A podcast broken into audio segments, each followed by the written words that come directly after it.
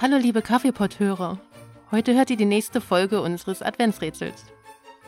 Wir tragen euch jeden Tag ein Lied oder Gedicht vor, das zur Jahreszeit passt. Wir haben die Texte allerdings ein wenig verfremdet, indem wir sie durch einen Online-Übersetzer geschickt haben. Eure Aufgabe ist es, den Titel des Originaltextes zu erraten. Schickt uns eure Lösungen auf Facebook, Twitter und Instagram. Es gibt Getränkegutscheine und Bücher zu gewinnen. Und jetzt viel Spaß mit dem Text. Kaltes Wetter friert. Der Schnee fällt von meinen Füßen. Ich atme von ihm aus und er entlastet mein Kinn. Komm, geh einfach. Was für eine ruhige Gegend hier. Der Mond scheint auf einen alten Baum. Wer wartete auf den Tod? Bringe die Äste wieder auf den Boden.